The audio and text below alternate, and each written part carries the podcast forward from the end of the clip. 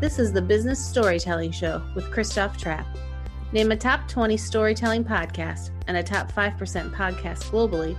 Christoph chats with thought leaders and experts to share tips and tricks that can help you tell your company's stories better to drive business results. Available wherever you listen to podcasts, live streamed on major social media channels, and part of the DB&A television network, available on most US television sets and streaming on Roku and Amazon Fire. Here's Christoph with today's episode. Let's go. Hey, business storytellers, it's Christoph Trappe. Thanks for listening to another episode of the Business Storytelling Podcast. This episode was also live broadcast on periscope.tv forward slash ctrap. Connect with me on Twitter if you want to be notified of future live streams. So today's topic is webinars, and here's the trend we're currently in, the face, so to speak, when it comes to content and coronavirus COVID 19.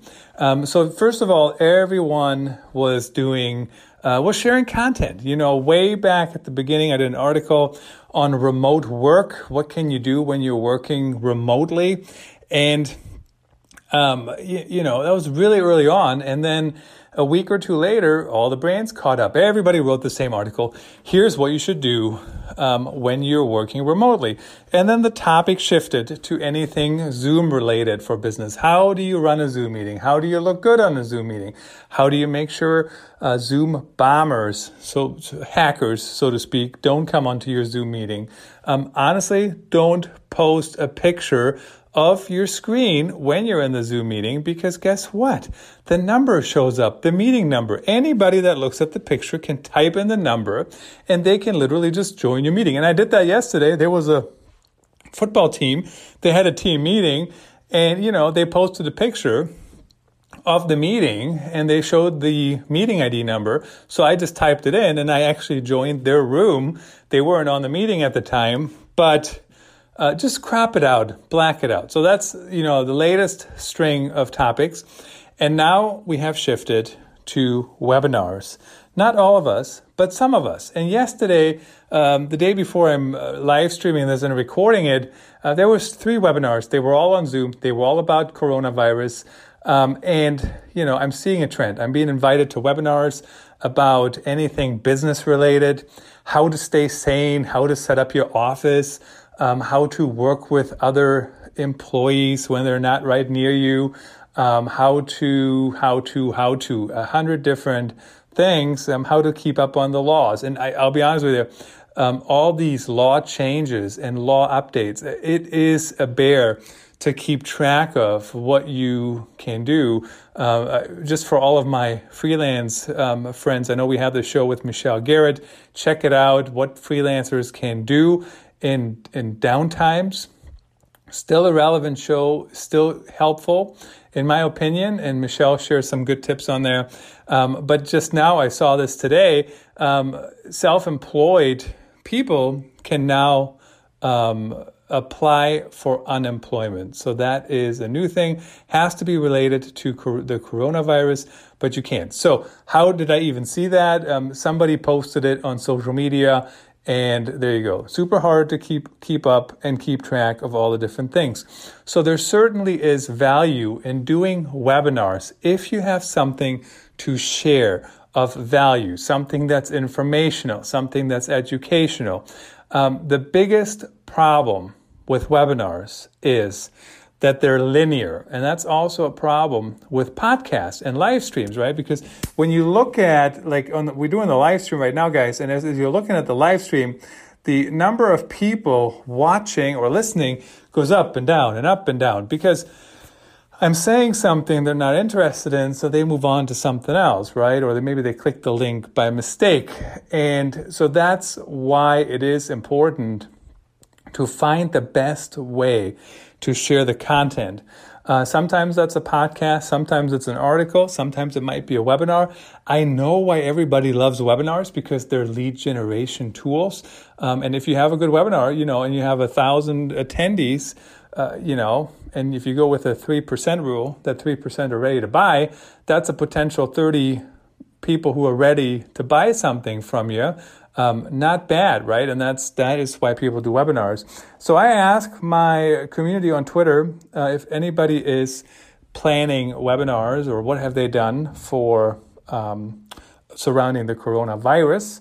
Um, and this is I'm not talking um, healthcare, not medical, not like those kind of things. You know, we're talking about business webinars here for a company, um, those kind of things. And so 18% said um, yes, they've done them or they're planning them. And then 76% said nope. Um, and then the others, uh, there was another question there. Don't you mean Zoom meetings? Another answer. That was in there. They answered that answer. Um, kind of a funny one, I guess. But if you're planning on doing a webinar, my recommendation would be find a topic that hasn't been covered yet Find something that's highly unique. Find something that needs the platform of a webinar.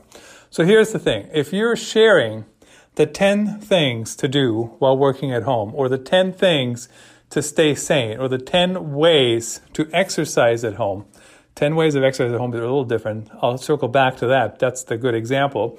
Um, but any lists, why does that need to be a webinar?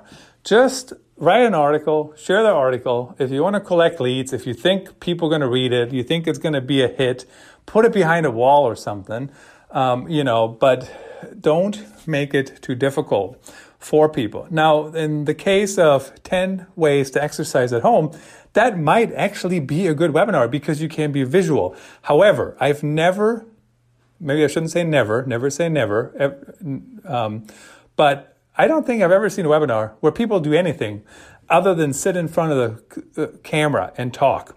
And talking head videos, why, why, why? People, seriously, make it more interactive. Sometimes it works. In general, it doesn't, in my opinion.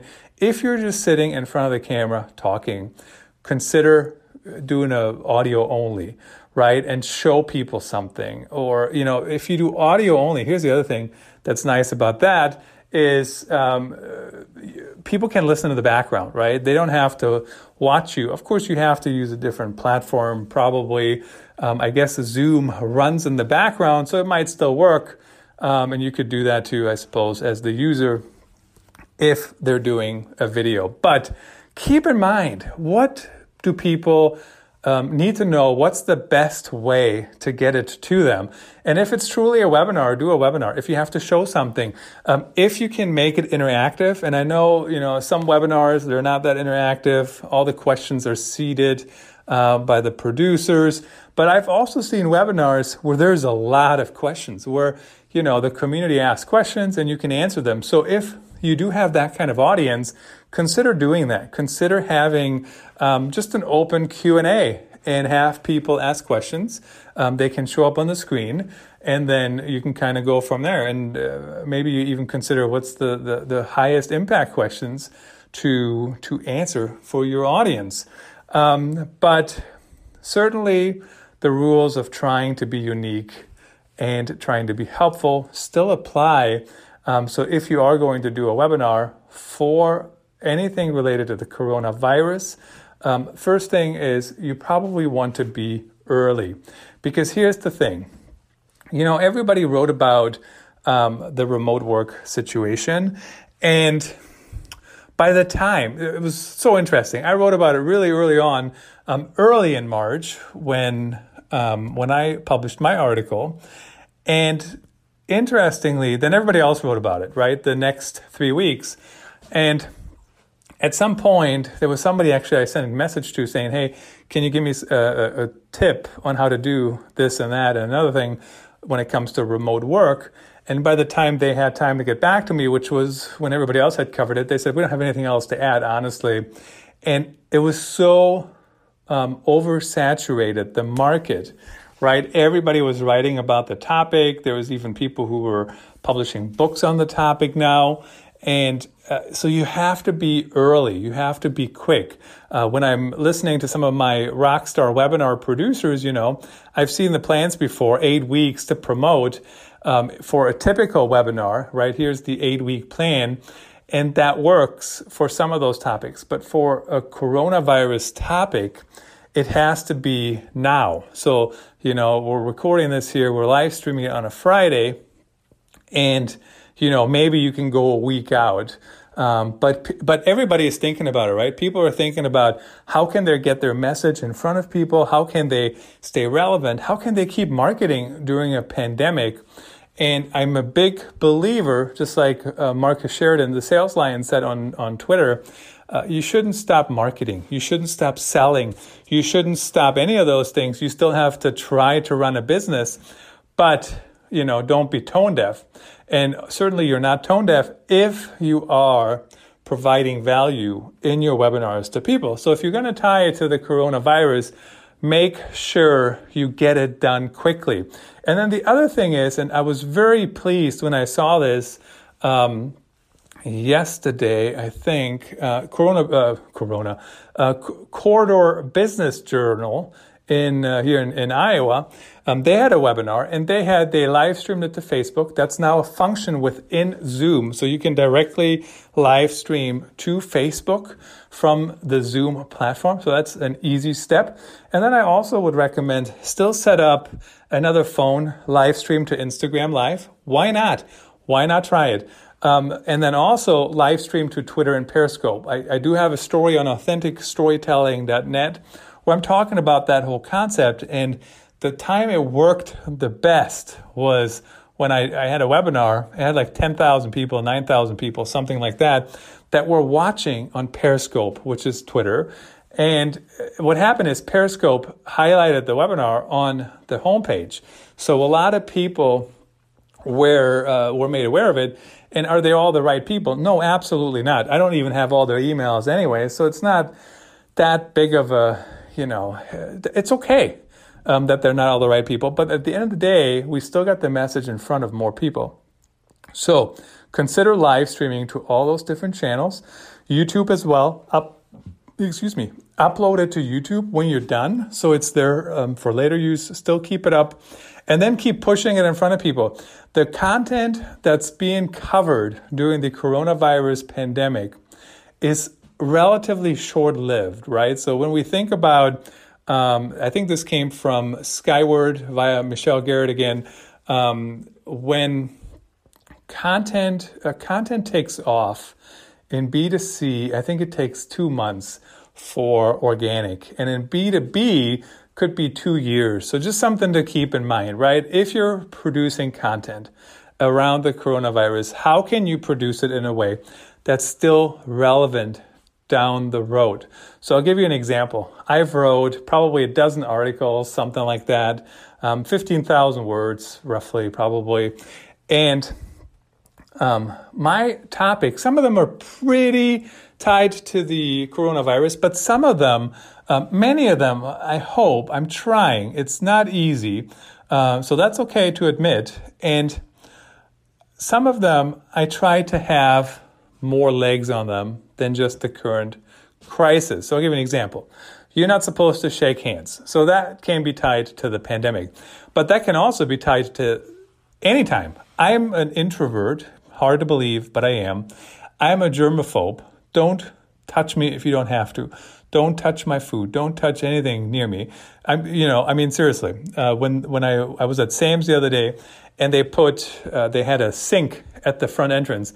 I thought it was fantastic. I, I, I wish they would keep it there when all this is over.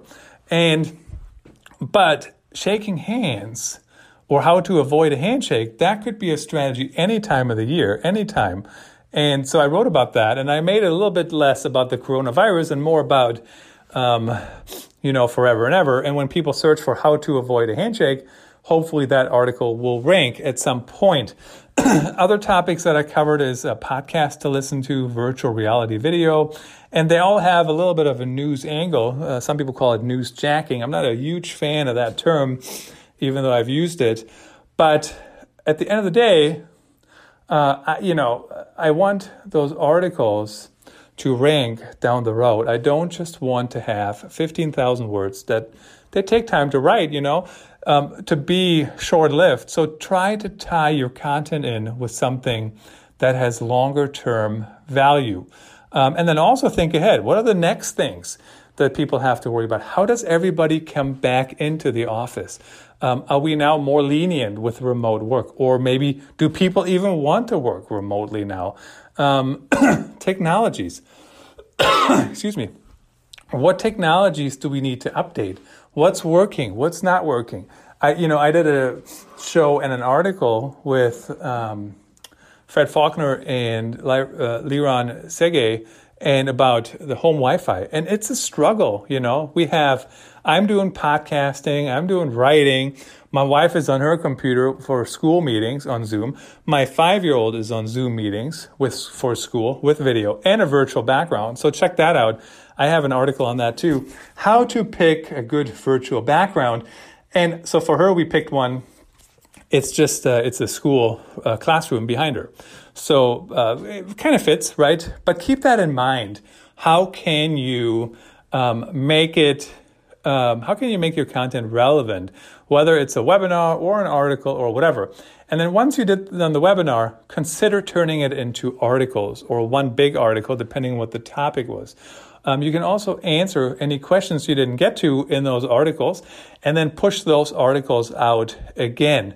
So you can really maximize um, how those are, how those webinars uh, and the content from them gets in front of people. But if you're considering doing a webinar, one thing I would recommend, I did write about that as well on authenticstorytelling.net, call them Zoom webinars if you use Zoom or Zoom meetings. Everybody today is going to a Zoom meeting. Everyone, right? Everybody is going to Zoom meetings, including my five year old who has a virtual background, who checked it out, who picked it. And, you know, um, it sounds more conversational.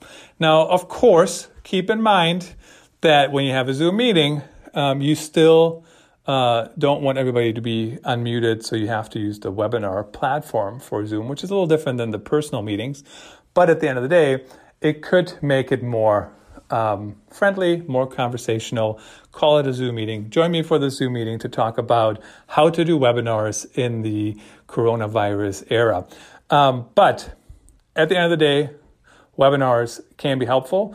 Make sure they have something to do with your business, right? So everything I've covered talk it has something to do with content marketing, communications, content. Uh, it's not just me talking about anything, and I'm not a medical per- person at all, right? So I'm not talking about the medical side of things. I'm talking about the communication side of things. So whatever you're talking about, make sure it has something to do with what you do as a business. And then also think about if you're going to follow up with people, how do you do that in a way that's not tone deaf? That's all I have on the topic. Thanks for listening to another episode of the Business Storytelling Podcast. I'm Christoph Trappe, your host and author of Content Performance Culture. Until next time. That's a wrap. Thanks for tuning in. Please rate and review our show on your favorite podcast channels. And don't forget to share this episode with your networks. We appreciate you. Until next time, let the best stories win.